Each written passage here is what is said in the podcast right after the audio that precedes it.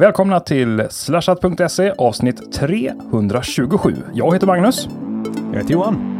Och jag heter Jesper.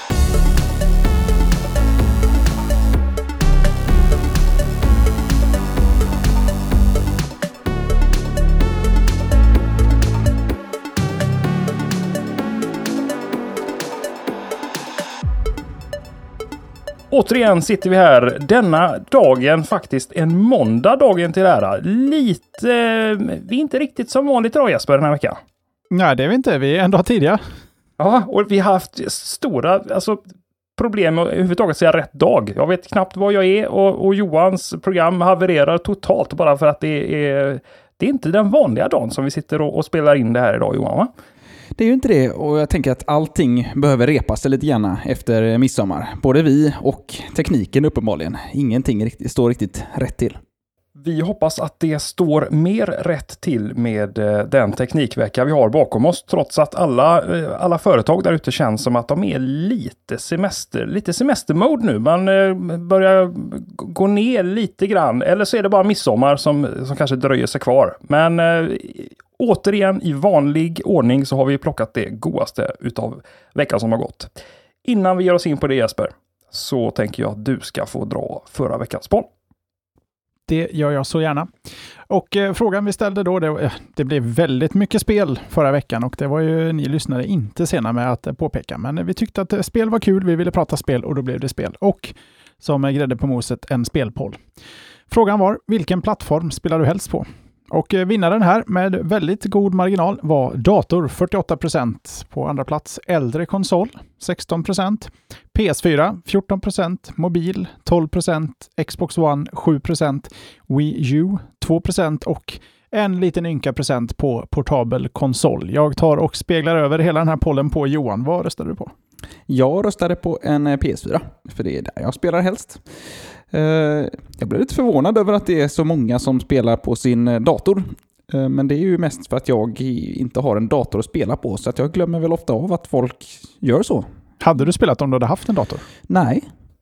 Det hade, hade jag nog inte gjort tror jag. Nej, men det, jag vet inte, på något sätt så det var något skifte där hos mig. Jag, jag äger en herrans massa Steam-spel och det tror jag vi har gått igenom här tidigare.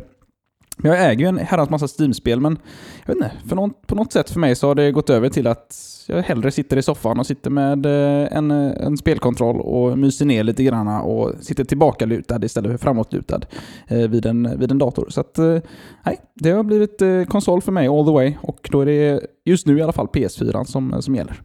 Mm. Jesper, vad, vad står du på?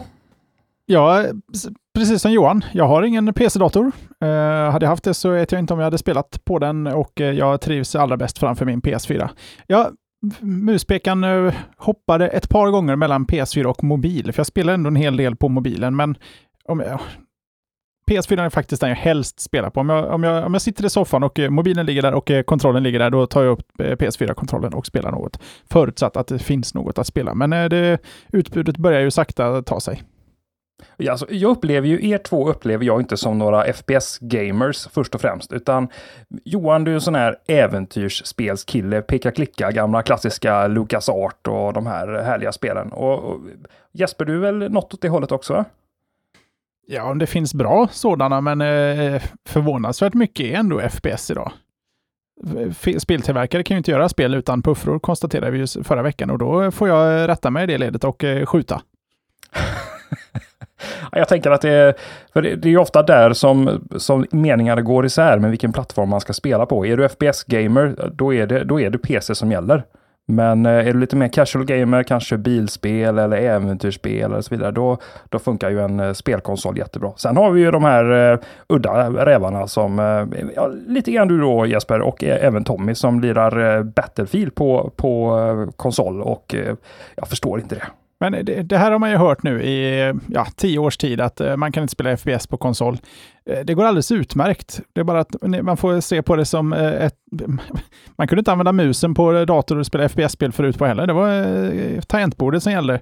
Och sen kom musen och det funkar alldeles utmärkt innan man kunde spela FPS med, med musen.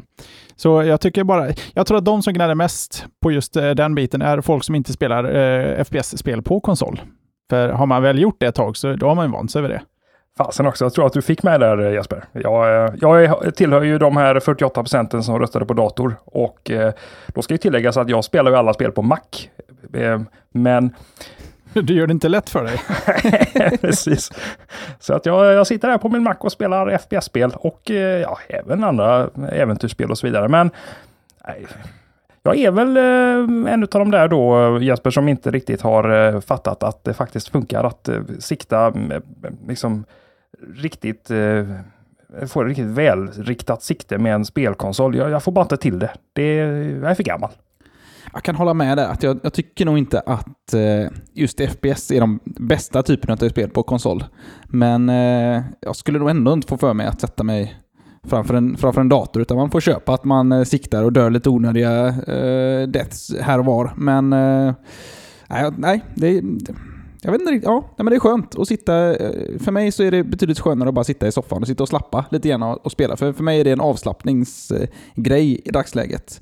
Eh, medan det tidigare kanske var mer av en ska inte säga aktiv grej för att jag har inte spelat så allvarligt eh, någonsin. Men att man liksom ändå var lite mer inne i det. Men nu är det schysstare. Man ser om det är någon som är inne på, eh, på Sony Playstation Network i mitt fall exempelvis. Och så kan man sitta och snacka lite grann med dem och sitta och spela något eller ta en match Fifa eller någonting fast att jag hatar Fifa. Och, alltså det, det, det är liksom so så, socialt spel mer.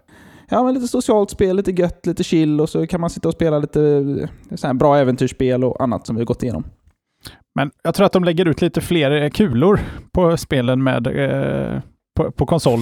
så att du kan, du kan spraya lite i generell riktning sådär. Men jag tror att det stora problemet är nog att vänja sig vid att eh, analogkontrollerna faktiskt är analoga.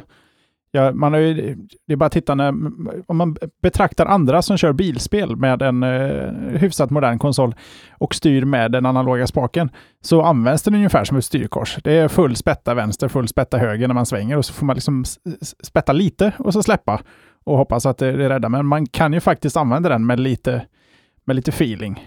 Jag är inget proffs på det, men det, eh, den har ju ändå stöd för att vara lite mer, ha lite mer kontroll.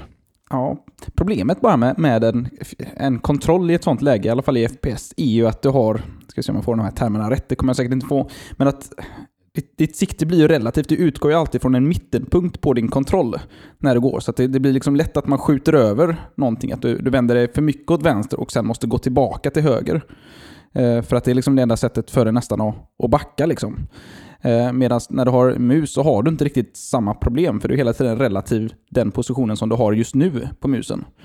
Eh, eh, så jag tror att det, det har väl mycket att göra också. Att det är, jag tror att det är enklare. Om du inte har spelat någonting innan så är det enklare att, att styra FPS på en, med en mus och tangentbord, även om det också är svårt. Så tror jag att det är lättare än att spela på en konsol. Men det, det kanske å andra sidan bara är för att, man har, att det var där man började. Eller jag började i alla fall. Så att man tycker att det är lättare ingen av er som en helt vanlig dag ibland tänker på att vilken tur att man har blivit bra på att eh, styra sin mus. Man åker runt med en liten, liten muspekare på en väldigt, väldigt stor skärm och träffar väldigt, väldigt små ytor med ganska imponerande precision. Man har ju övat upp den där talangen ganska väl. Det är faktiskt sant, det har jag aldrig tänkt på. Men, Nej, inte jag faktiskt. men, men, när du lägger fram det så, så är det, så är det ändå en liten skill man har övat upp. Fan vad bra vi är. vi kan styra musen. Fy fan vad bra. Får jag bara fråga, är det ingen som tror på, på mus till konsol? Är, har någon någonsin försökt sig på det? Eller finns det till och med stöd för det utan att man tänker på det? Jag tror att jag har försökt spå lite grann, framförallt eh, jag tror första Xboxen så var det väl att de skulle pusha lite för det där för att det skulle bli en riktig FPS-plattform med Halo i spjutspets. Men, men det blev nog ingenting av det. Men däremot så tycker jag att eh, vet Steam-maskinens officiella handkontroll.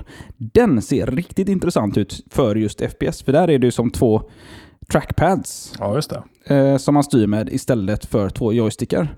Vilket innebär att du får just den här musgrejen, att du, du, du kan röra dig relativt där du faktiskt har tummen just nu och inte behöver gå tillbaka till ett, till ett mittenläge och sen flytta. Det här gör sig väldigt dåligt känner jag med mina förklaringar i ljud. Jag tror, jag tror inte riktigt att jag får fram det jag menar. Men eh, ja, Tänk på det nästa gång ni sitter vid en, vid en kontroll och joysticks. Att man alltid utgår från mitten så blir det väldigt eh, uppenbart, tror jag. Så sant som du eh, säger Johan. Eh, jag tror att vi, eh, vi utgår från att eh, jag tar oss vidare helt enkelt. Vi har, vi har avhandlat den här bollen nu och eh, alla vet var vi står. Och eh, vi rullar vidare och du ska få fortsätta prata Johan, för att jag vet att du, du var väldigt pepp när vi pratade E3 förra veckan och du kände att du hade någonting där som du ville fylla i med, va? Var det inte så? Ja, och vi fick eh, även feedback på det här. Det var ett, eh, ett spel som bara föll bort från min eh, lista tror jag, eh, i stridens hetta. Och det var spelet No Man's Sky som ser ut att vara ett superfascinerande spel som vi slänger med en video, precis som vi gjorde i förra veckans show. En, en video till en trailer här med spelet. Jag tänker inte babbla så, så mycket om det, men det är också ett av de här riktigt intressanta E3-spelen skulle jag säga att ett, eh, också ett spel som säkerligen aldrig kommer släppas, men superintressant ändå. Det, det, de har i stort sett byggt en eh, spelmotor som genererar ett eh, universum, vilket gör att det här universumet växer i stort, sett, i stort sett i takt med att man utforskar det. Eh, och kan bli, vad det verkar, nästan oändligt stort. Eh, så det, det ska bli otroligt intressant och om de får till någon slags spelmekanik i det här, för det är, det är väl alltid där det brister när det kommer till den här typen av upptåg. Att man kan liksom inte, man får liksom ingen, inget bra spel i det. Det är en intressant värld och det är säkert skitkul att åka runt och utforska den här världen. Men om man liksom inte har ett spel i det i grund och botten så kommer ingen vilja spela. Så det ska bli intressant att se hur de, hur de löser det. Är det någon av er som har sett det här spelet, eller trailern på det här spelet? Jag har inte hört om det överhuvudtaget faktiskt, förrän jag läste det i, i våra show notes här just nu. Jag eh, har sett trailern och eh, den hamnade inte på min lista, eh, fullt medveten om att den fanns. Jag, jag är som sucker för snygg grafik. Jag tyckte det såg jäkligt dassigt ut. Ja. Men jag tycker tekniken är väldigt, väldigt intressant. Hela det här, vad heter det, procedural generated content eller graphics. Yes. Och, så, och som jag förstod det, världar du skapar genom att upptäcka dem de skapas inte om av andra, utan har du skapat den så är det den världen de besöker när de väl kommer dit där du har varit. Mm. Och eh, ja, som du säger, det är jäkligt imponerande. Jag tycker det, det, det jag tyckte inte det, det, det är något i det visuella som inte riktigt vibbar med mig. Ja, det har lite speciell stil också, rent grafikmässigt. Och det ser inte... Det ser inte Pastellaktigt. ja, det är det. Och det ser inte li riktigt lika bra ut kanske som andra titlar där man kan specificera att nu ska vi vara på den här gatan i det här eh, lilla kvarteret. Och nu drar vi upp polygoncounten på det här så att det ser sjukt bra ut. Eh, det har man inte riktigt möjlighet till att göra när man ska bygga ett helt universum. Men eh, jag tycker trade-offen är intressant i alla fall, så jag hoppas på att de får till en spelmekanik bakom det som gör att det blir roligt att utforska de här platserna, så att det inte bara blir för att kunna visa upp snygga skärmdumpar på PSN Network där ingen hänger. Eh, men det återstår väl att se. Eh, jag drar vidare med lite mer feedback från, från E3. Eh, om, eh, det var faktiskt från vår gode vän Smiley, som är friend of the show. Att han tyckte att vi var lite, eller framförallt jag tror jag, det var riktat till, eller mig. Och kanske också Jesper, han var också lite neggo. Kring den här Xbox 360-spelgrejen. Att man kan spela Xbox 360-spel på sin Xbox One från och med jul, typ, skulle det släppas. Eh, och eh, vi kanske lät eh, väldigt neggo. Vi blev lite sådär uppvärmda under showens gång när vi insåg en massa bra spel som vi skulle kunna spela på våra Playstations. Om, om det skulle kunna hända på vår plattform. Men jag vet inte, anledningen tror, tror jag till att jag uppfattar det som neggo är inte nödvändigtvis för att jag tycker att det här är en dålig grej. Jag tycker att det är en sanslöst bra grej och det kanske inte gick fram tydligt nog i förra veckans avsnitt. Jag tycker det här, var, jag tycker det här är ett superbra en superbra grej av Microsoft att göra. Det är väldigt tekniskt imponerande att de lyckas göra det. Eh, och det är ju skitbra att man kan liksom få spela sina, sina gamla spel. Eh, jag tycker att det är lite tråkigt. För, för mig innebär inte det här ett mer... Det innebär ett mervärde, men det innebär inte att jag kommer gå ut och köpa ett Xbox One. Vad som skulle få mig att gå ut och köpa ett Xbox One är riktigt intressanta exklusiva titlar. Och när man ser att grannscenerna då, exempelvis Sony, har ett pressevent späckat med riktigt intressanta titlar, varav många av dem faktiskt exklusiva för eh, Playstation. Eh, och Microsoft i samma veva kommer och säger att men kolla här då, du kan ju spela fyra fem år gamla spel. De är skitbra också. Och det finns jättemånga av dem. Titta!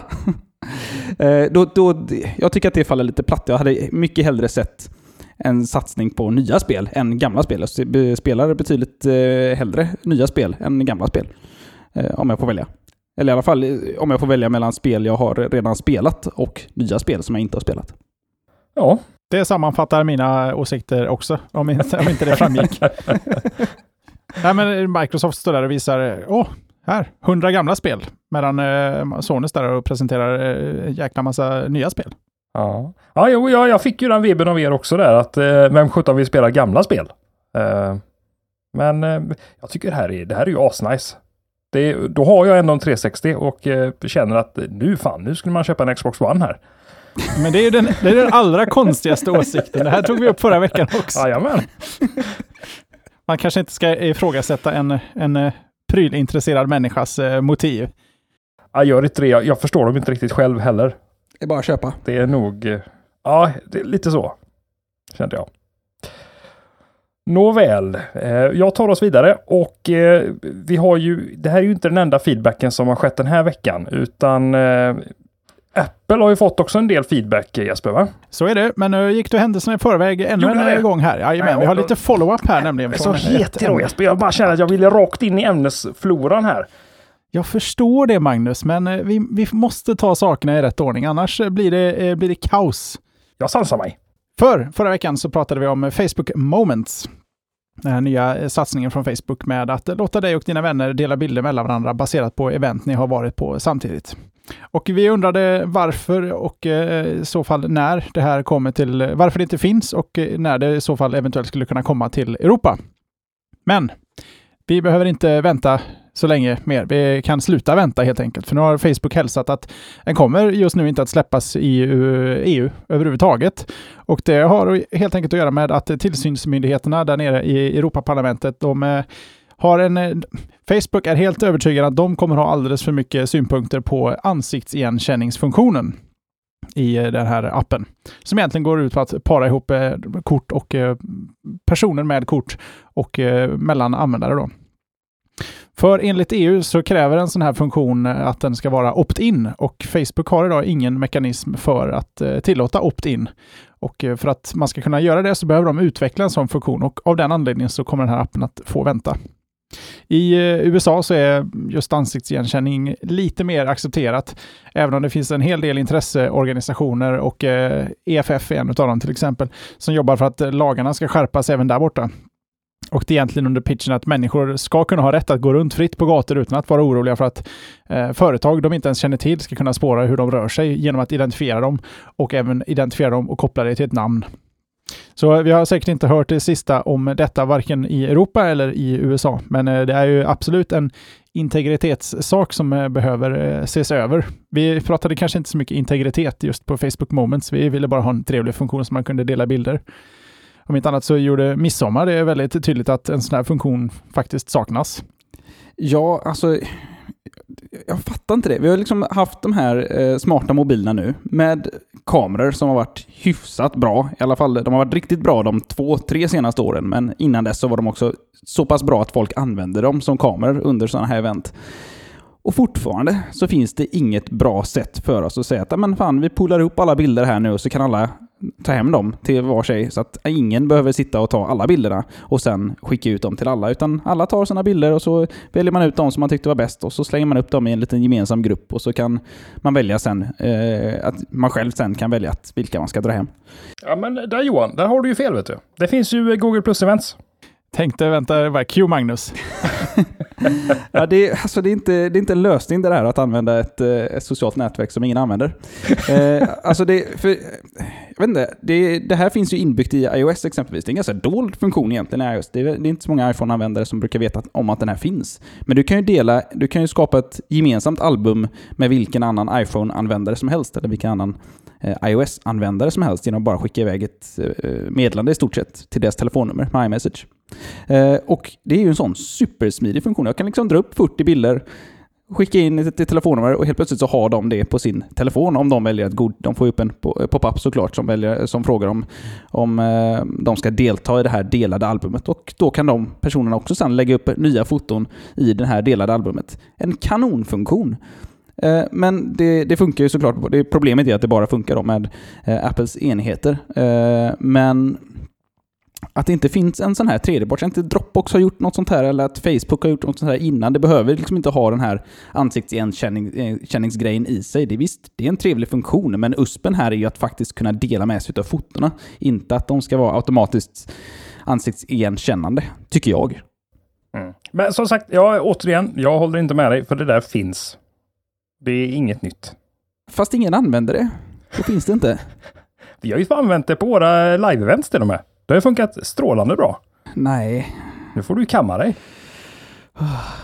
Ja, nej, jag, ja, nej. jag fortsätter med min dröm då om, ja. om, en, om en bra tjänst där man kan dela sina foton. Alltså, jag håller alltid, jag har, självklart håller jag med dig, det kan alltid bli bättre, men, men att säga att, att tjänsten inte finns, det är att, att, att ljuga tycker jag. Eller så vet man inte bättre. Så kan det vara. Slapp! Jag känner att vi kommer bli långrandiga på det här ämnet om jag ger mig in i den här diskussionen igen. Så att jag, jag backar här Magnus, jag backar. Det, jag backar. Backa av. De har väl lyft fotofunktionen från Google Plus ändå. Ja, till en funktion där man inte kan skapa ett delat album med varandra och kan samla alla bilder i en pool. Det hade ju varit väldigt smidigt om... eh, Förlåt, det var inte meningen att kasta mer bensin på brasan här nu. Ja, jag sögs in i det motvilligt också. Jag tänkte att det här kommer, det här kommer gå bra nu. Nu kommer Jesper ta oss härifrån vet du. Se till att gräva ner stridsyxan. Men Jag tror att eh, det här kan bli en diskussion för en annan dag faktiskt. Mm. Har vi ämnen? Nu har vi ämne Jesper. Och jag vill, jag vill så jättegärna att du ska berätta för mig om Taylor Swift. Det är min stora favorit. Ja, jag förstår det. Ja. Som ett eh, brev på posten, eh, nästan bokstavligt tavlat. Eh, tavlat? Talat. Eh, det finns väl ingen annan artist man hade trott skulle skriva ett öppet brev med synpunkter på att just Apple Music-tjänsten eh, som eh, erbjuder tre gratismånader, att någon artist skulle ta lite extra illa vid sig där. Och eh, Taylor Swift har ju tidigare bråkat rätt mycket, dragit ner alla sina album från Spotify i någon sorts protest över att Spotify har ett gratiskonto. Och eh, då funkar det inte när Apple och säger eh, tre månader gratis. Här minns jag, Visst, ni kommer få lite mer betalt eh, i royalties när folk väl börjar betala, men de första tre månaderna inte gratis. Ett långt brev där hon eh, valde att tala för alla musiker, både stora och indieartister.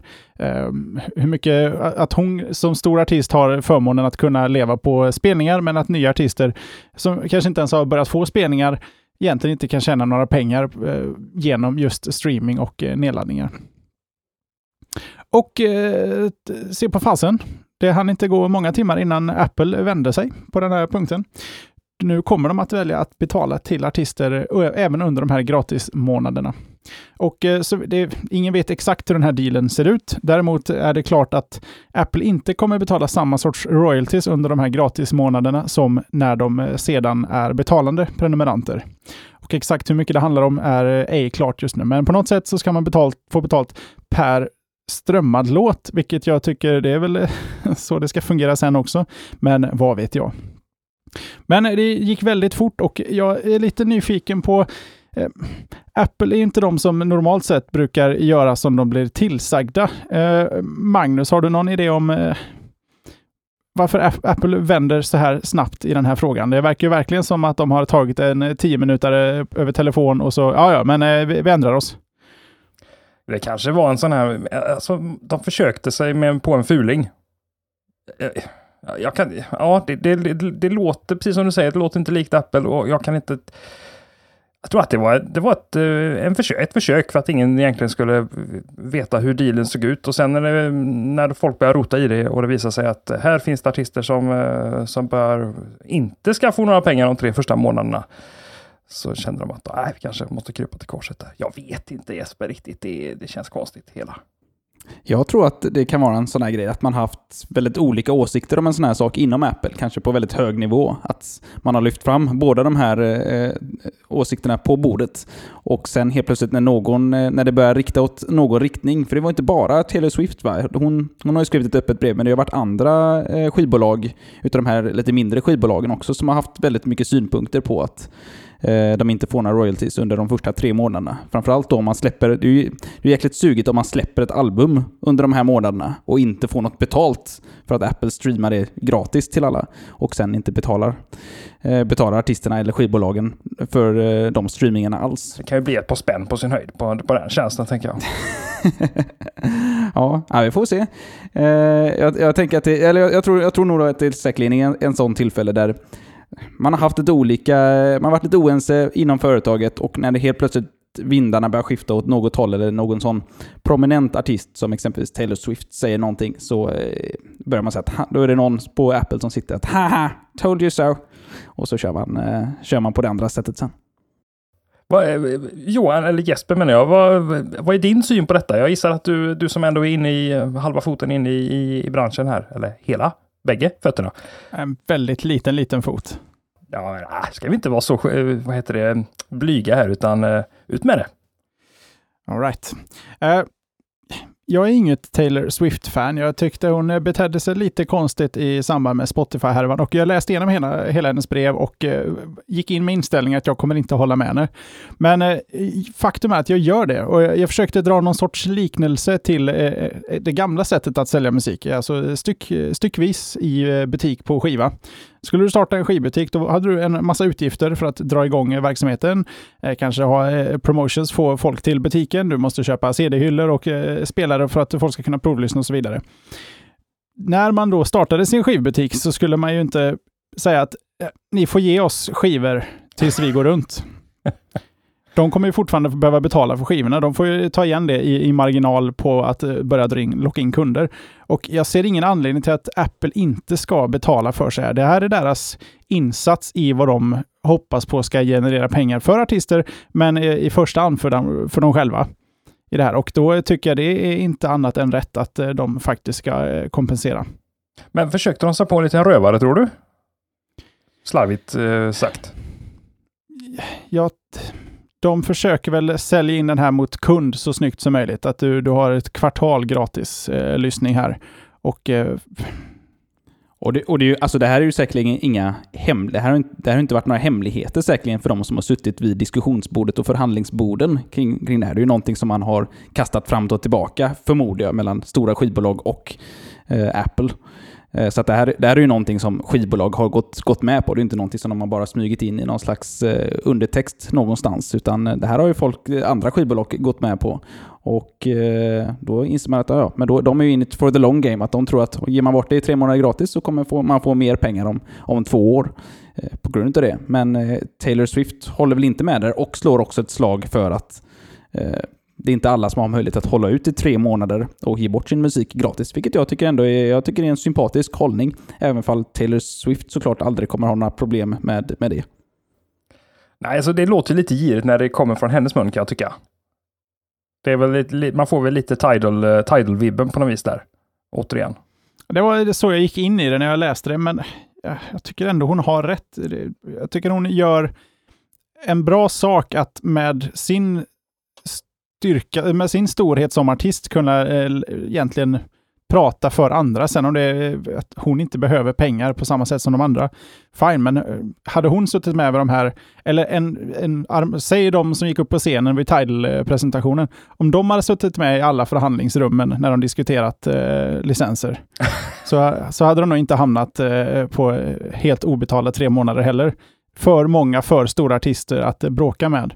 Och jag tror också anledningen till att Apple ändrade sig så pass snabbt att det här kunde snabbt bli en badwill, eh, riktig PR, eh, tråkig. Sist, här, här ska de ju maximera. De vill ju ha alla på Apple Music antar jag och då gäller det att vara lite flexibel med att se till att alla är nöjda och glada.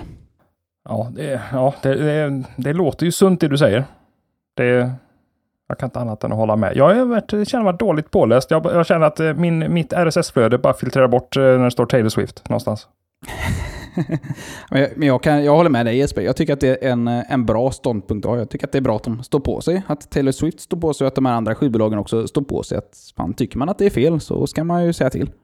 Och eh, sen så får man väl se om, om det är så att det kanske inte lönar sig i det långa loppet. Det, det är ju ingen som vet än. Vi, vi, det, hela det här är ju ett slags experimentstadie. Det är det ju med Spotify också, får man väl säga. Även om de börjar få fler och fler eh, eh betalande användare. Men man får ju minnas det att det är ju fortfarande ingen som tjänar sådär där jättemycket pengar på, eh, på de här tjänsterna. Så att, eh, det återstår att se vad som kommer hända med de här tjänsterna när det, när det börjar mogna. Det är ju skönt att Apple inte är sämre än att de kan ändra sig i alla fall. Det är bra, det är skönt.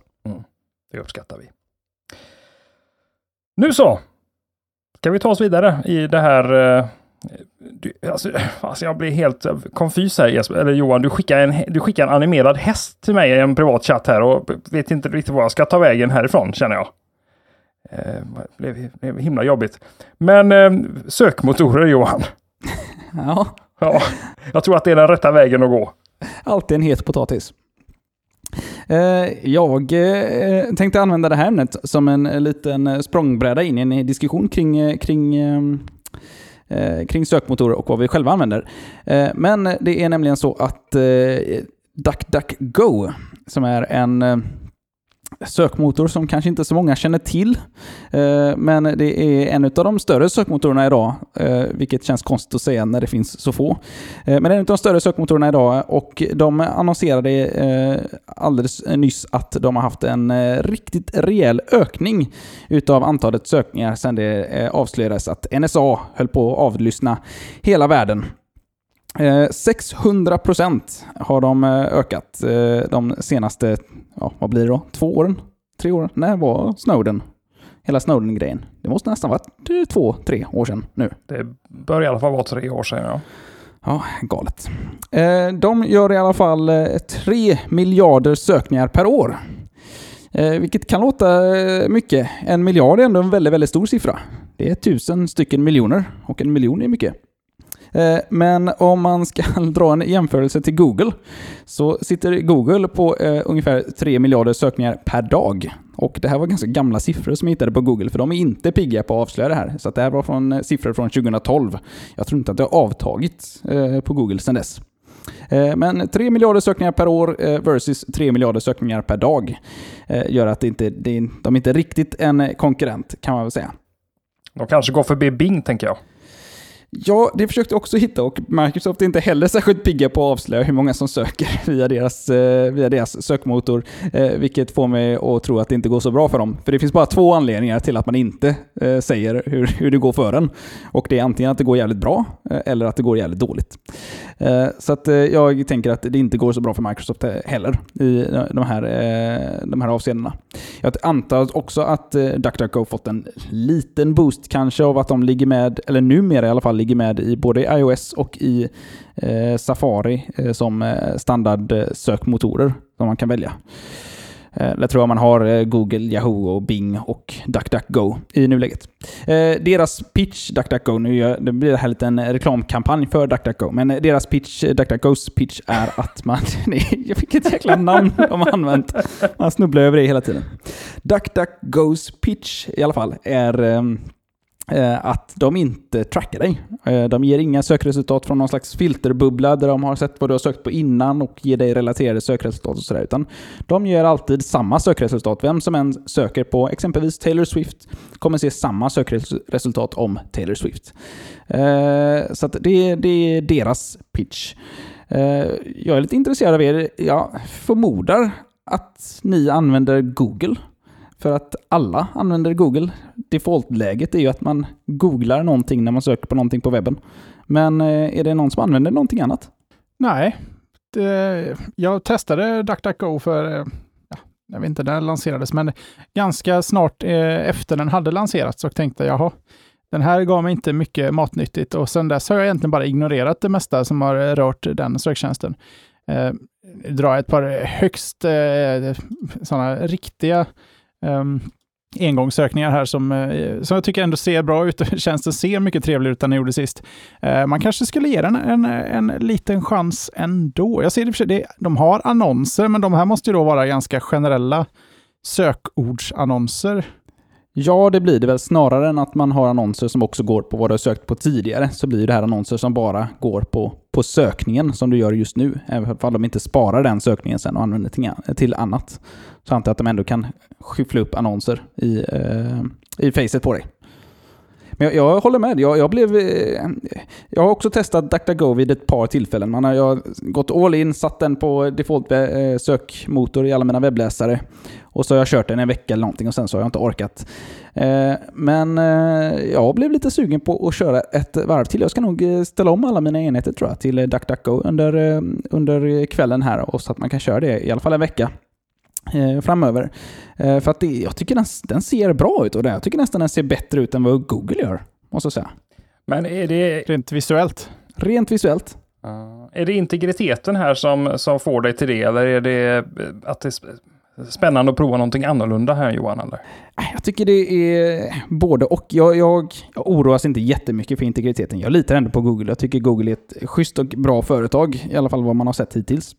Jag tycker att det är lite skrämmande på lång sikt att de har så mycket eh, makt och så mycket information av mig och en stor del av den informationen kommer från att de trackar mig på nätet.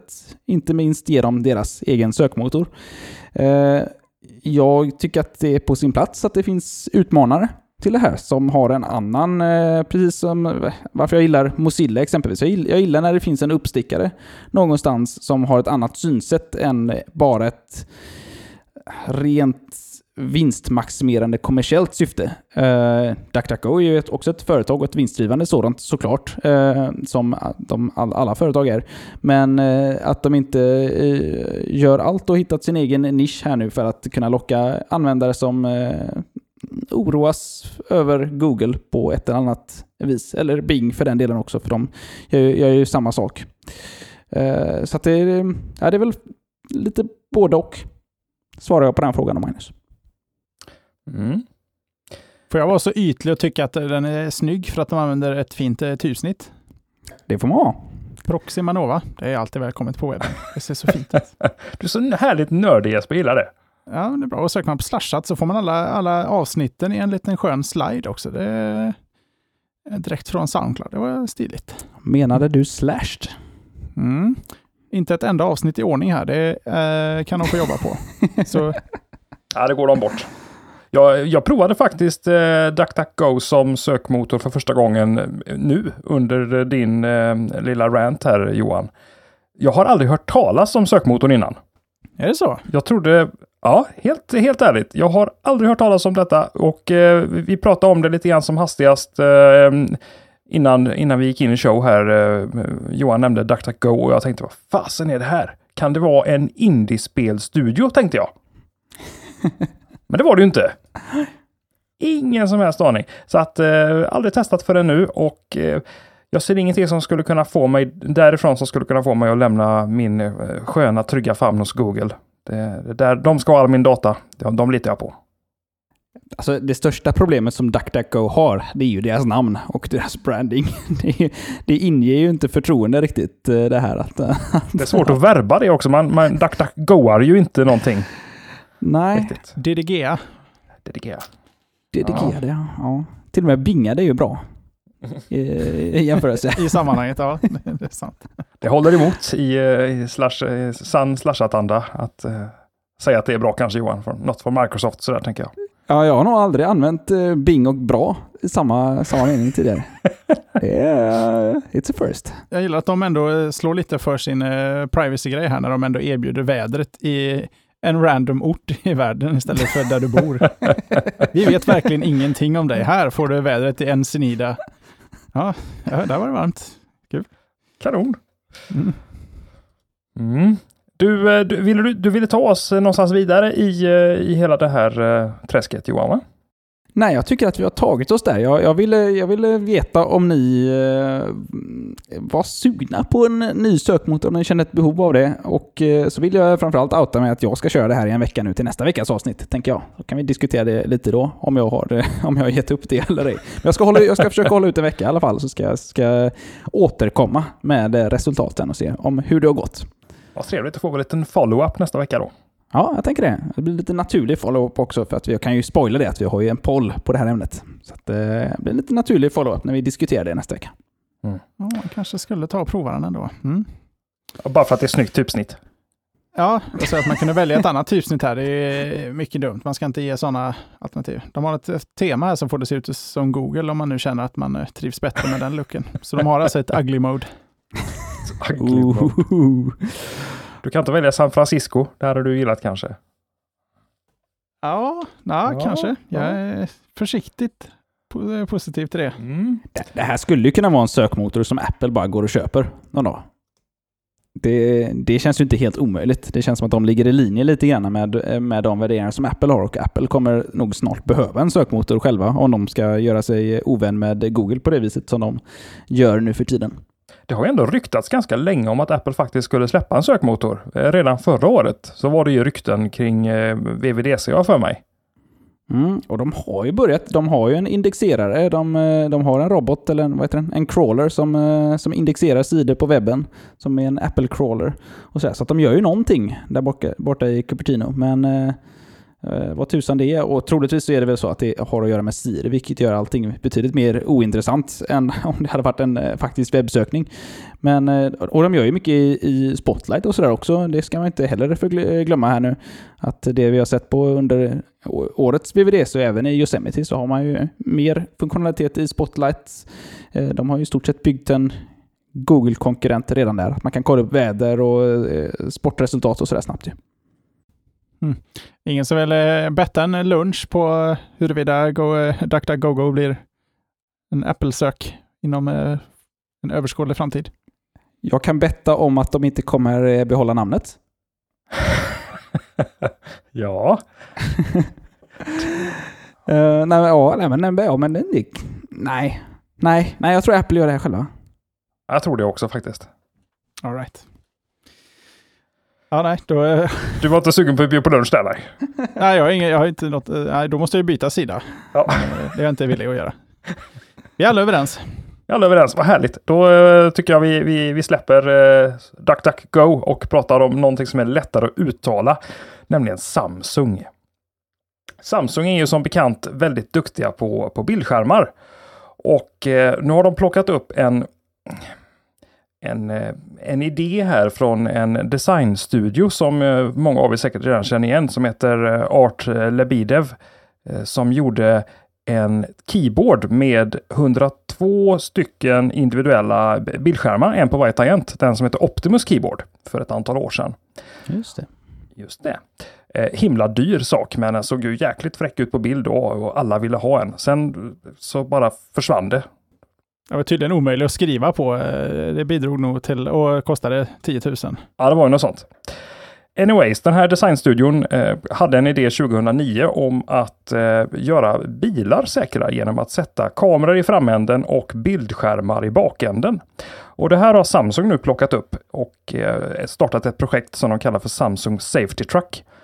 Det går till så att de sätter en, eh, en trådlös eh, kamera fram på eh, långtradaren då, och så sätter de fyra stycken stora bildskärmar monterade på baklämmarna eh, i en kvadrat då, som visar vyn framför bilen så att du, du i princip ser rakt igenom lastbilen om du kommer körande bakom den. Och eh, det här är ju på något sätt inte färdigt för, för trafiken nu utan det är en prototyp och den rullar i Argentina. Eh, och det får man tänka sig att det är väl någon typ av eh, eh, closed course de kör den här på förmodligen då. De har en himla snygg sån här film där man eh, får se bilar som kommer bakom lastbilen, ser rakt igenom den och så gör de omkörningar då för att göra eh, omkörningar säkrare just då.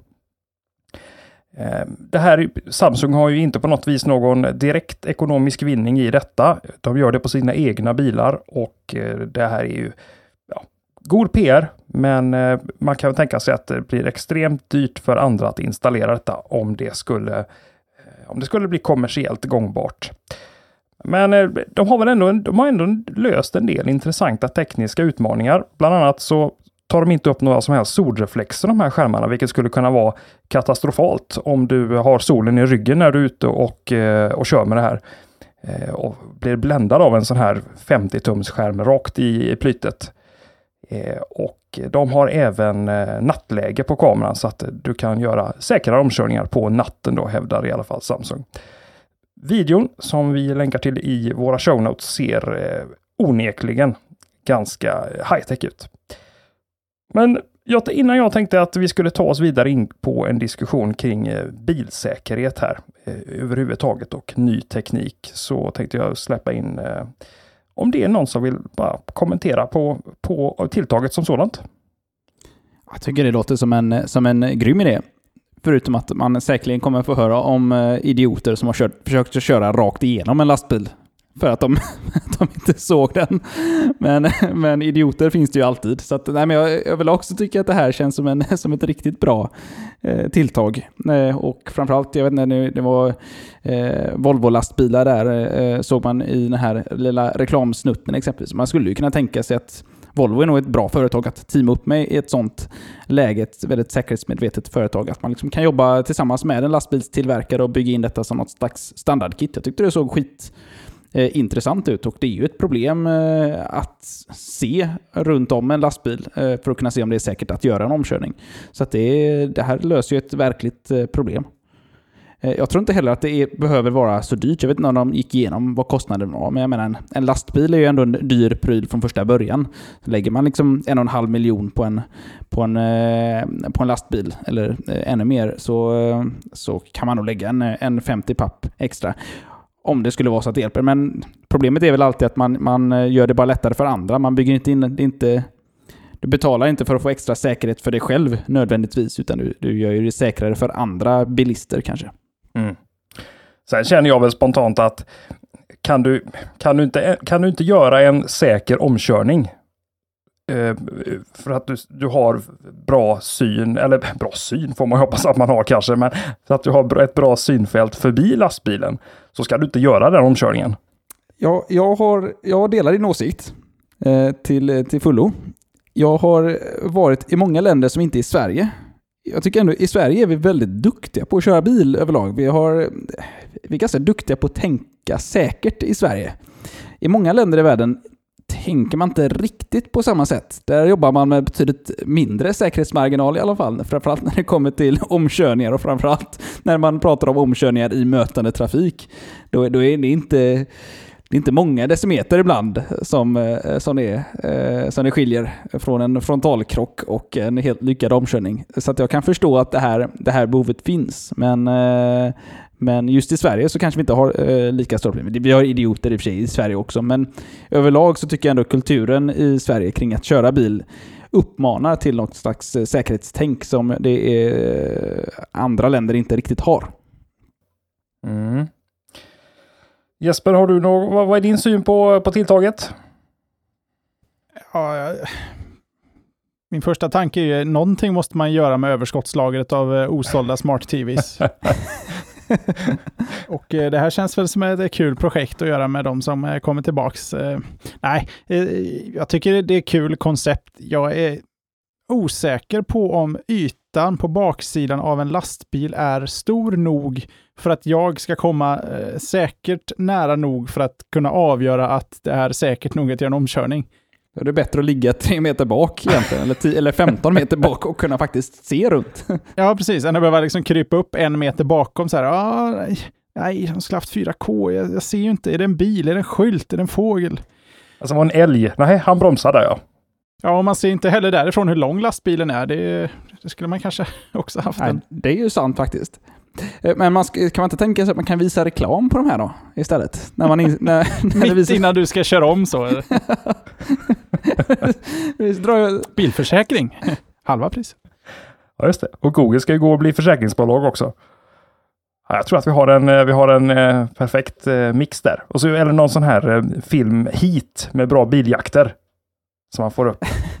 Men i kombination med självkörande bilar så kan man liksom bara här, koppla på sig virtuellt på en, på en lastbil. Och säga att men nu vill jag vara här och jag önskar, jag önskar Sagan om ringen på den här bildskärmen. Så blir det lite som en sån här drive-in-bio, fast uh, drive, en drive-by-video. Och så lane assist och adaptive eh, som farthållare så kan ju du och ungarna sitta och käka popcorn och titta tills ni är framme, eller tills lastbilen eh, svänger av. Ja, ni får väl hänga på om ni vill se slutet. Ja, alltså det är väl alltid intressant. Lastbilar är alltid på väg till roliga ställen, tänker jag. ja. Men Alltså just eh, min utgångspunkt lite grann i den här nyheten var också just ny teknik eh, och hur den har gjort intåg i säkerhetssystem i bilar. Och du är inne på någonting intressant där Jesper, med, med, med lane assisten. Därför att jag har en, jag har en jobbarkompis som, som provkört nya XC90, eh, Volvons eh, nya fina stora bil, mm. häromdagen. Och den har ju en sån här aktiv lane assist som automatiskt styr tillbaks bilen vid kökörning om du närmar dig linjerna. Den gasar, den bromsar och den håller din position. Och alltså, Det är ju rätt fräck teknik. Men hur mycket av den här tekniken jag känner en liten oro kring den här tekniken, att man lägger för mycket av sin av sin, eh, sitt förtroende till, sätter det för mycket till teknik. Jag tycker tvärtom. Jag vet inte om det. Du tycker det? Ja. Ja, vi har ju under hundra års tid lagt alldeles för mycket förtroende på helt inkompetenta människoapor som åker runt och tror att de kan köra bil i 120 km i timmen. De allra flesta olyckor idag orsakas ju av människor. Det är ju inte bilarna som är problemet. Det är människorna som sitter i dem. Ja, det är, som är problemet. Det håller jag med om. En är Magnus ståndpunkt då. ja, men ju, ju, mindre makt man har som förare och ju mer makt bilen har och ett datorsystem, eh, desto bättre skulle jag säga. Och det, det, det verkar ju vara i den riktningen som allting går, lyckligtvis nog. Ja, det är klart att om man tänker sig att alla bilar rullar, har en sån här V2V, alltså vehicle to vehicle teknik och alla bilar pratar med varandra eller går på en enda långt lämmeltåg. Då kan jag köpa det. Men när enskilda individer börjar lägga för mycket, för mycket eh, ansvar på tekniken och tror att äh, det här, det hanterar ju min bil, det ska inte vara några problem. Eh, då tror jag att man, då är man ute på, på farliga vägar så att säga. Varför det? Därför, därför att det ställer så stora krav på omgivningen. Vadå? Eller vilk? Oss, oss utan systemen, tänker du? Eller? Precis. Ja, jag tänker det. Jag tänker det. Man, man ska inte lita helt, helt och fullt på sin bil när det finns bilar av äldre modell som inte har all den här tekniken inbyggd. Som inte liksom då pratar med, med övriga trafikanter genom sensorer, kameror och allt vad det nu skulle kunna vara. Fast de här grejerna har väl ingenting att göra med att de kan kommunicera med andra bilar om det, utan det är väl någonting som ändå ligger på klientbaserat på bilen. Att den tar egna beslut. Sen att den kan få input från andra bilar om de kan kommunicera om det. Det är väl en sak, men just typ lane assistant här, det är väl ingenting som den kommunicerar med andra bilar? Nej, den kommuniceras ju inte aktivt, utan det handlar ju bara om, precis som du säger, sensorer. Men jag känner bara att det, det kan vara en... Jag har jag är när en liten oro där. Att det kan finnas övertro på den tekniken. På kort sikt. På lång sikt så tror jag att det kommer bli jättebra. Ja, jag har en övertro på människan. Eller en undertro på människan kanske. Får jag, vad nu ja, och, så, och så har jag övertron då. Men Magnus, du tänker potentiellt att eh, någon som då förlitar sig på lane assist där den bilen styr tillbaka och den har adaptiv farthållare och den bromsar inför bilar. Den skulle kunna pendla sig genom Göteborg och bara sätta sig i bilen och trycka gasen i bott. Så ska den... Eh, eh, så, så, dum skulle en person egentligen, eller så passiv skulle en person kunna vara. Ja, jag, håller, jag håller bara gas så löser bilen allting och att det blir jag sätter ett, för den går ju upp till 50 km i timmen så sköter den här tekniken eh, det i, i Volvo XC90 då. Ehm, så, så, upp till 50 km i timmen. Men vad fan, det här ska ju inte lita på. Jag tänker att jag håller med. Men jag kan samtidigt inte hålla med med gott samvete när man ändå sitter och förlitar sig så mycket på teknik i övrigt eh, för allting. Man har ju lämnat över större delen av hjärnhalvan till Google snart DuckDuckGo och förlita sig på det. Jaha, så kan man blanda de läkemedlen? Ja, men då så, då är det ingen fara.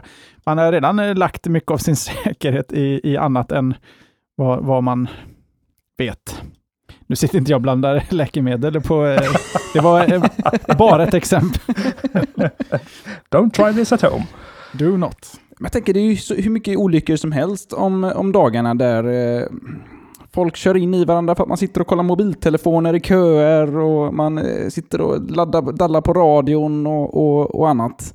Det är ju sånt här som undviks genom att man har en bil som sköter det åt en. Ja, ja, ja, ja, alltså det här är ju, det är ju säkert något gott på lång sikt, men jag tror att uh, jag förstår inte hur det kan inte vara bra på kort sikt. Alltså det, om, du, om du undviker en olycka med det här så är det ju en bra grej. Ja, det är det. Eh, definitivt. Och det har inte skapat några olyckor med det än. Det har säkerligen bara undvikit en massa olyckor som vi inte fått höra om för att det inte har blivit några olyckor. ja, Volvo har väl kört på en del eh, sådana här eh, testdummies under sina eh, tidigare visningar. De har verkligen otur med sina Ja. demonstrationer. ja, det, Det verkar ju funka i verkliga världen, men eh, när det ska demas, då, eh, nej, då funkar det inte. Alltså, jag tror på alla sätt Johan, jag tror att detta är en jättebra grej, men, men det gäller att, att vi som förare är medvetna om att det här är, det är teknik och att vi ska liksom inte lämna allt ansvar dit hen. Ehm, det kommer säkert version 2, 3, 4 och hur mycket som helst av det här, men, men bara vi inte liksom lämnar över ansvaret för att framföra ett fordon. Det ligger ändå på oss. Det är en väldigt stor gräns mellan att, att, att köra bil och att en bil kör runt dig, att det är en självkörande bil. Och eh, visst så görs avståndet mellan de olika lägena eh, mindre av att man inför system som hjälper dig när du inte tänker på saker eller när du är lite för långsam på att reagera på saker. Men eh, så länge inte en bil, baserat på vilket system som helst, kör bilen helt själv, så är ju fortfarande bilkörning en väldigt aktiv roll. Mm. Hur mycket hjälpmedel du har så måste du, du är, du är sysselsatt, du har ett jobb att utföra bakom ratten. Så är det. Man kan inte sitta där och blippa, Nej, vilket många gör. tyvärr. Jag har ju en Saab, det, det här berör ju inte mig. Det finns inga hjälpmedel alls. det kommer inte komma några uppdateringar till, till den här bilen. Oh no. Jag har ju en, en relativt smart bil då. Jag kör en, eh, en Mazda CX5 och eh, häromdagen så var jag ju faktiskt ute för att eh, den, den nyttjade den här City Brake-systemet. Jag skulle rulla in på en parkeringsplats och eh, rullade emot en, eh, en, en grind och skulle parkera där. Och rätt vad det var så tryckte den bara bromsen i botten och det rasslade hela bilen och jag, hade, jag rullade in lugnt och fint och då kände jag att ja, det här var inte okej. Den plockade kontrollen helt ifrån mig, precis som att jag inte har någon koll på, på vad det här rör sig om. Man blir rätt paff när bilen gör en sån grej också. Ja, men att man, att man blir ja, det kändes inte alls eh, helt okej. Det var ett system, det upplevde jag att den har aldrig gjort något liknande tidigare i, i någon hastighet och eh, jag, vill, jag vill ha kontroll och där tappar jag kontrollen. Sen att, att det kan rädda liv, det, det är en sak. Det men, skiter du i. Det är tråkigt om den bromsen slår in när du ska försöka ta dig fram och titta på Samsung-skärmen här, tänker jag. Att du kommer lite för nära. Uff, säger det. Sen står du fickparkerad på motorvägen. Ah, fasen också. Jag, ja, jag, jag kommer inte mycket längre i den här, i den här diskussionen. Men du vill ha kontroll. Kan du inte stänga av sådana där grejer då, så du får krocka som du vill? Jo, det kan jag. det kan jag faktiskt. Hur är det med, eh, för det här är ju en annan aspekt av det här, men eh, för det här är ju, det, det var ju uppenbarligen en, en bugg som du råkade ut för här. Mm. Eh, Hur är det med mjukvaruuppdateringar så här? Är det som Android-telefoner eller är det som iPhones? Med bugfixar och sådär på, på bilen? De, de brukar ju göra det vid servicerna. Eh, att de eh, smäcker i en ny mjukvara om det finns någon tillgänglig. Sen vet jag inte hur ofta det släpps, om, du, om det kommer en ny mjukvara varje halvår eller varje år. Det har jag liksom ingen aning om. Känns som en sån här grej att de bara fixar någonting som skulle vara väldigt, väldigt kritiskt kanske. Att de snarare och hellre jobbar på eh, nyare bilmodeller och eh, anledningar till att kunna sälja dem än att fixa gamla grejer. Ah, köra Sony P800-lösningen. Nej, de buggarna löser vi till nästa version. Släpper vi en ny hårdvaruversion här bara. Ja, precis. Ja. Nej, jag tror vi eh, är färdiga med, eh, med eh, bilteknik. Det är bara- att inse att vi kommer att återkomma till de här till, till bilteknik och säkerhet i ett senare avsnitt. Det är jag helt övertygad om, för det är en bransch som går starkt framåt just nu. Du får skaffa dig en MC, en MC annars. Ja, där är väl inte så mycket säkerhet. Har du inga smarta system eller säkerhet alls? Nej, Det Alla går med på att ramlar man så dör man. Fast de är ju mycket säkrare nu än de var för bara tio år sedan, det ska sägas. ABS, liksom. Vilken framtid. Ja, det är sant. Traction control och åter eh, som slår tillbaks när man har svängt färdigt och sådana där eh, ur, eh, urmoderna saker. alltså det har kommit också. Jag Jajamän. måste Ja. köpa en ny MC bara för det.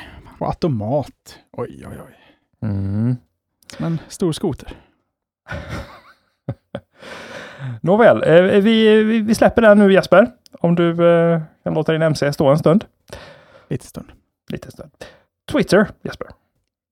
De eh, sysslar med något eh, som de har döpt eh, jätte... Alltså jag vet inte om det, var, var det kommer ifrån, men Project Lightning heter det. Tycker jag låter lite fånigt, men jag gillar initiativet. För Twitter har ju normalt sett historiskt inte riktigt vetat vad de håller på med i något avseende. De har ju bara eh, dålig PR efter sig. Trots det så använder folk deras eh, tjänster. Dock kanske inte i den, eh, den ökande takten som de själva hade hoppats på. Men Twitter är ju alltjämt fortfarande en ganska populär plattform.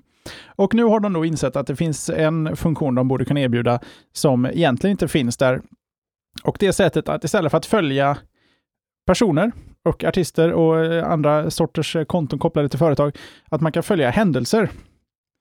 Och eh, pitchen för det här är egentligen att eh, ni har säkert varit med om, nu kommer jag inte på någon stor, men när det händer en sån riktigt stor nyhet i världen och man vill följa med i nyhetsflödet, det gäller, då, då får man vara, man måste ha ganska hyfsad Twitter, eh, Twitter-fo att ta sig fram genom hashtaggar som man ska följa och inte följa personer, eh, muta hashtaggar och för att komma fram till den riktiga informationen, i alla fall om man använder Twitter som en sorts källa.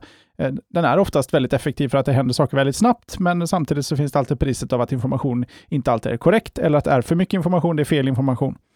Och då bygger eh, Twitter just nu, i och med det här Project Lightning, en funktion som låter dig följa event, händelser i världen, där du egentligen inte behöver leta människor att följa, du behöver inte hålla koll på hashtaggar, utan du kommer att få kurerat på ett sätt, eh, det här händer just nu, vill du ha uppdateringar på det här och så följer du eh, ett event.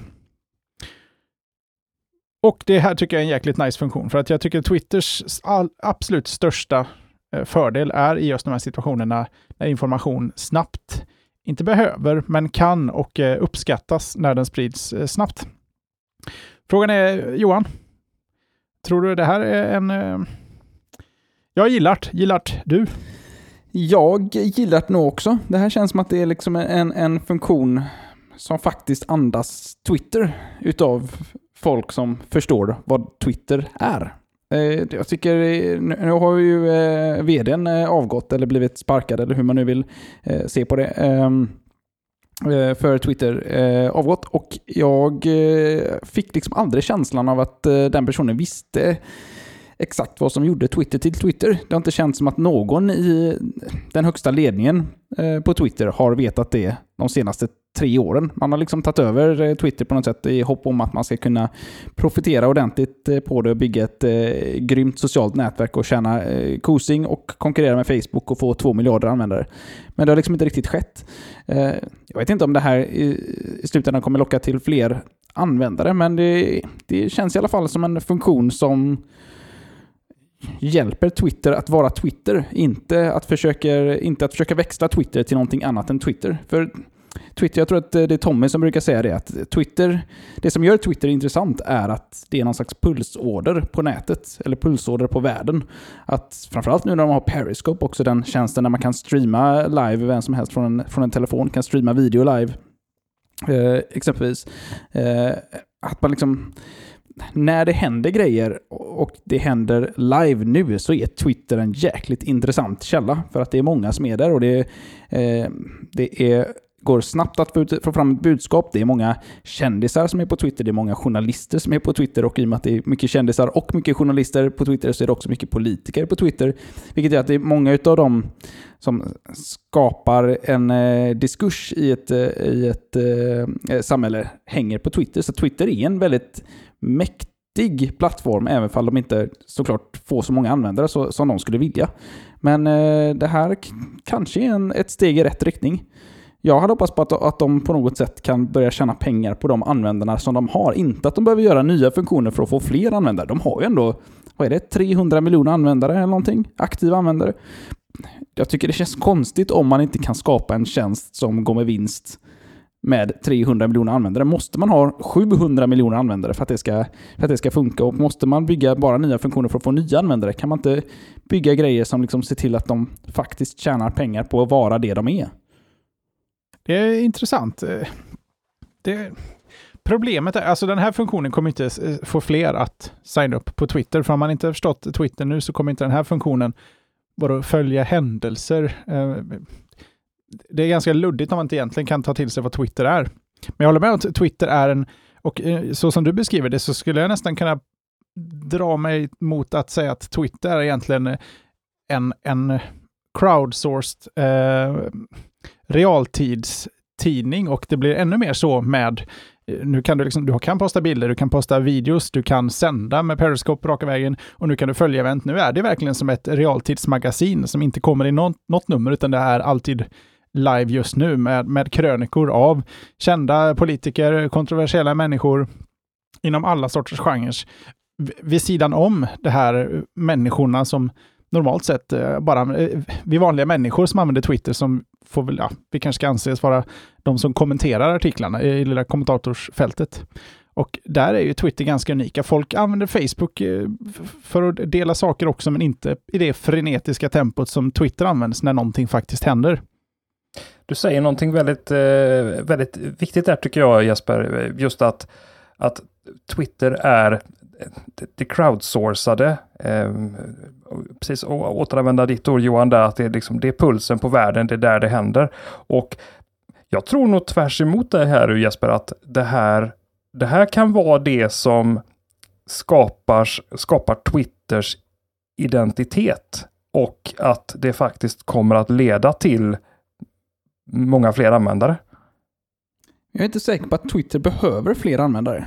Jag, jag vill inte att Twitter ska förändras. Jag har velat att Twitter ska vara... Eh, alla de nya funktionerna som kommit med, med Twitter, det har ju liksom varit funktioner som har uppfunnits i communityt. Det här att man kan retweeta och att man kan... Eh, eh till och med ett at-reply, att man svarar på någon genom att skriva snabel och deras username. Alltså de grejerna är ingenting som Twitter uppfann själva, utan det här var communityt som uppfann det för att det var ett enkelt sätt att hålla reda på saker och som man kunde söka på. Sen så anammades det in i Twitter som, som helhetstjänst.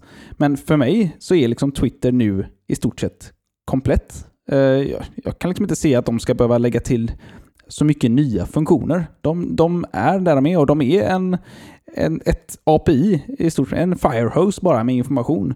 Sen så gäller det ju såklart att, att de kan bygga, jag skulle nästan hellre se att de i så fall byggde precis som Facebook gjort, att man har brutit ut funktioner i nya appar, att man bygger det här i en, en, en ny app. Så här, vad pågår just nu? Att du, du öppnar en nyhetsapp i stort sett, eller en, en, um, en, en magasinsapp, som i ditt fall då Jesper, som liksom tar pulsen. Så att öppnar man den appen under eh, Eurovisionsschlagerfestivalen så kommer det enda man får se är information om Eurovisionsschlagerfestivalen exempelvis. Eller har det precis hänt en olycka i stan där man bor och plockar upp den här appen så får man med en gång se foton och, och video och live-kommentarer från de som är på plats vid den här olyckan. Eh, att, men inte nödvändigtvis att man ska paja det som gör... För, det, för det, är det, det, är det som gör Twitter unika, det är ju att de får folk att posta den här typen utav, utav information till deras tjänst. Det ska man vara väldigt försiktig med, för börjar man peta för mycket på det receptet så kommer nog folk inte söka sig till att lägga upp grejer där med en gång. Eh, när det inte blir auto, på autopilot längre, att det är dit man ska för att lägga upp coola grejer, så, eh, så tappar de ju det. Då, kan, då finns det ju ingen som kan konsumera de grejerna heller. Men, men du säger Johan att eh, du tror inte att Twitter behöver ha fler användare. Tror du inte att Twitter vill ha fler användare? Det tror jag absolut att de vill, för att hela branschen idag drivs av någon slags användarhets. Att ah, om vi bara når en hundra miljoner användare till, då kommer, vi kunna, då kommer vi kunna gå med eh, vinst på riktigt. Eller om vi bara når till en miljard användare, då kommer det börja gå bra. Men jag vet inte, jag tror att det är det att följa någon slags dröm. Eh, det där. Jag, jag, jag, tycker att man borde bygga om och tänka om i så fall. Att, okay, vad kan vi göra med de användarna som vi har nu? För Twitter just nu, precis så som det är, tycker jag är en av de viktigaste tjänsterna på nätet. Eh, jag tycker inte att de behöver förändra sig för att få in mer användare, för jag tror inte att, att mer användare skulle innebära att de blev en viktigare tjänst på nätet. Eh, jag tycker inte att eh, Facebook är mer eller är viktigare än vad Twitter är för nätet för att Facebook har fler användare. Eh, men jag skulle gärna se att Twitter kan betala räkningarna framöver och då måste de ju tjäna pengar på det på något sätt och då tycker jag att man ska profitera på de par hundra miljoner användarna som man redan har och inte jaga nya användare i första hand utan se till att bygga någonting som funkar med det communityt man har byggt upp. Men alltså, om de nu, låt oss säga nu att de har ett par uh, hundra miljoner användare, eh, om vi använder den siffran. Om 200 miljoner användare till då ska hjälpa Twitter att betala deras räkningar, så ger ju de här 200 miljoner användarna upphov till väldigt mycket mer eh, högkvalitativt material som kommer att kunna finnas tillgänglig i den här eh, Project Lightning till exempel. Är inte det, är inte det för allas bästa då? När, när Twitter ändå är den livspulsen som du, som du, som du vill ha? Det kan mycket väl vara så att man, att man har eh, folk, en som inte har signat upp sig för Twitter och som ändå vill sprida den här typen av kommentarer själva. Jag eh, eh kommer låta lite elitistisk när man säger så här, men jag tror att de, de människorna som drivs utav det och drivs av att kommentera om saker på nätet eh, och på den här typen av information och den här typen av händelser, de finns redan på Twitter. Jag tror att det är de här 300 miljoner användarna. Eh, om man nu inte ska satsa på att sprida, i alla fall i de befintliga marknaderna där man redan finns. Eh, inte räknat då de eh, marknader där man kanske inte har slagit sig in än. Eh, men jag tror inte att det finns så mycket mer, utan jag tror att alla extra användare i ett sånt läge blir konsumenter utav den datan som de här människorna, de här aktiva användarna redan producerar. Och då tycker jag att man ska bryta ut det ur Twitter. Att man kan bygga, Twitter som företag kan ju bygga ett, ett, en, en app eller en tjänst som använder den här massiva realtids eh, databasen eh, med information om alla världens händelser. Den ska man ju utnyttja på ett bra sätt såklart, men man behöver inte utnyttja det i själva Twitter-tjänsten. Jag skulle nog hellre se att de bygger en, en ny tjänst för det. Jag tror du har rätt i att Twitter är som format idag ganska känsligt för förändring. Det är ju väldigt lite de har gjort med Twitter som inte eh, är egentligen påhejat utav communityt som faktiskt använder det. Precis som med alla de här funktionerna som Twitter egentligen bara har lånat av, av tredjehandslösningar. Eh, det, det är nog ganska mycket...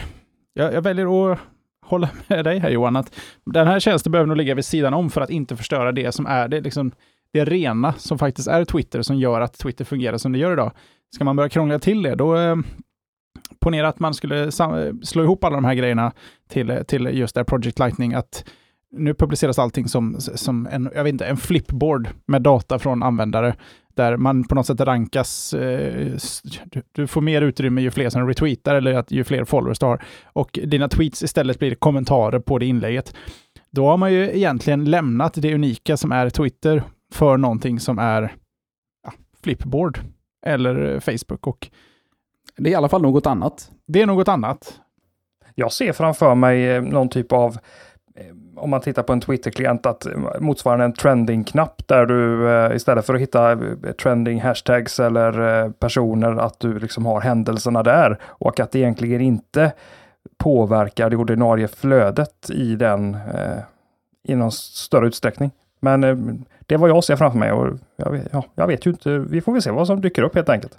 Vi vet ju fortfarande inte hur Project Lightning kommer te sig. Det är fortfarande ett par månader kvar tills det lanseras. Det byggs på just nu, så att vi kanske inte ska döma ut eller döma in eller döma upp eller döma ner Twitter riktigt än. Jag är pepp. Är du pepp på att de försöker göra någonting med sin data? Så länge de inte rör feeden då. ja, Nej, men det, det, det, och någonting behöver de göra. För att det går inte tillräckligt bra för dem nu. För att jag vet inte ens om de går med, med vinst eller om de fortfarande bara drar in externt kapital för att hålla det, hålla det levande och någon slags förhoppning om att de kommer dra in pengar. Jag har, inte, jag har inte, dessvärre ingen, ingen superkoll på deras eh, finanser för tillfället. Men någonting behöver de ju säkerligen göra för att de ska kunna bli ett företag som hålls vid liv i ett decennium till. Deras annonssystem verkar inte gå eh, superbra. Eh, det dyker inte upp på på online-marknadsförares radar i någon större utsträckning. Och skulle vi få 200 miljoner användare till eh, i hopp om att det ska göra saken större, det, det är ju användare som kostar pengar i, i prestanda också. Det är inte gratis att plocka in 200 miljoner till, så att eh, kostnaderna ökar ju och då behöver man hitta sätt att dra in eh, pengar som man går runt, plus att täcka upp för de 200 miljoner till. Ja. Vi behöver bli färre på Twitter. Det... Kan, man, kan vi sparka? Slutsatsen. Det är bäst att hänga ut folk. Kan vi börja rösta ut folk?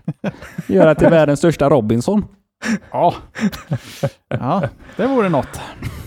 Rösta inte på mig. Live. Ja, inte mig heller. Livesänder vi det. Mm. Det blir bra tv.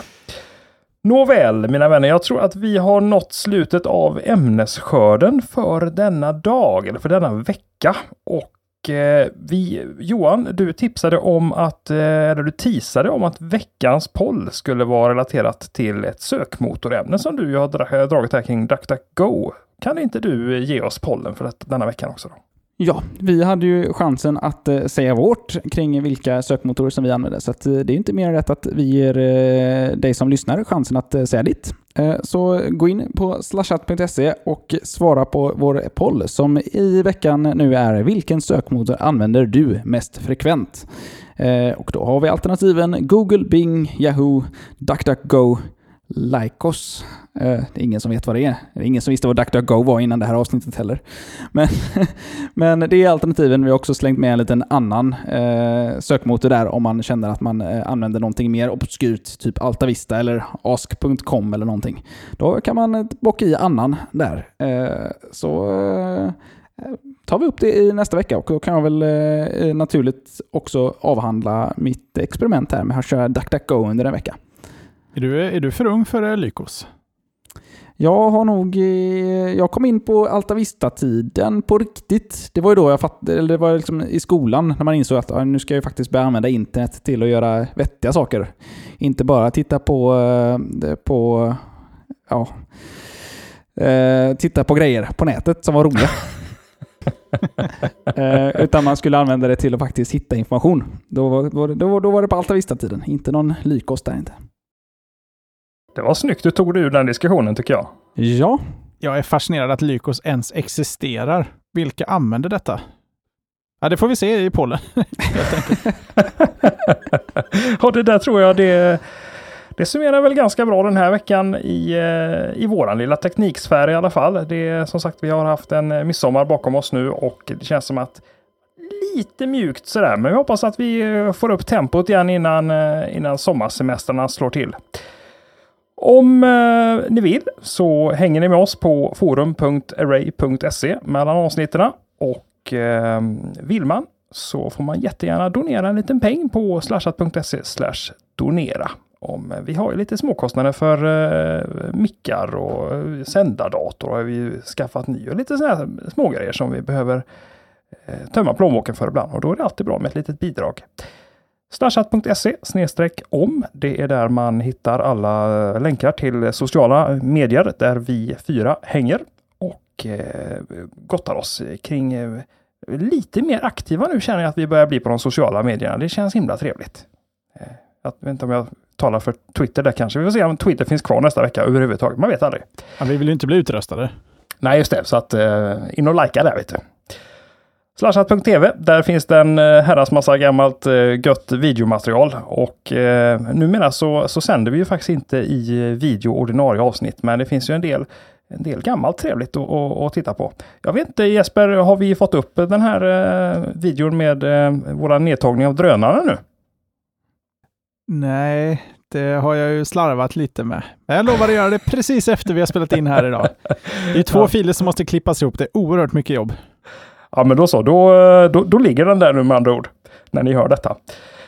Eh, har, man, har vi sagt fel eller känner ni att eh, det här ämnet vill jag att ni eh, pratar mer om? Eller någon uppsträckning bara på oss, eh, någon av oss fyra här. Så nu säger jag fyra även om Tommy inte sitter med här idag. Jag är inte riktigt så eh, splittrad in ännu, men det finns ett feedbackformulär på slashat.se som man med fördel kan använda för att kommunicera. Och vi ser ju hemskt gärna att ni betygsätter oss på iTunes om det är som så att det är där ni hänger för att få era veckomål, veckatliga podcast podcastfixar.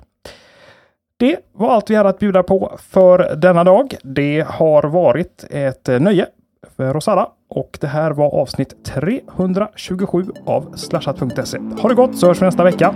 Tjena!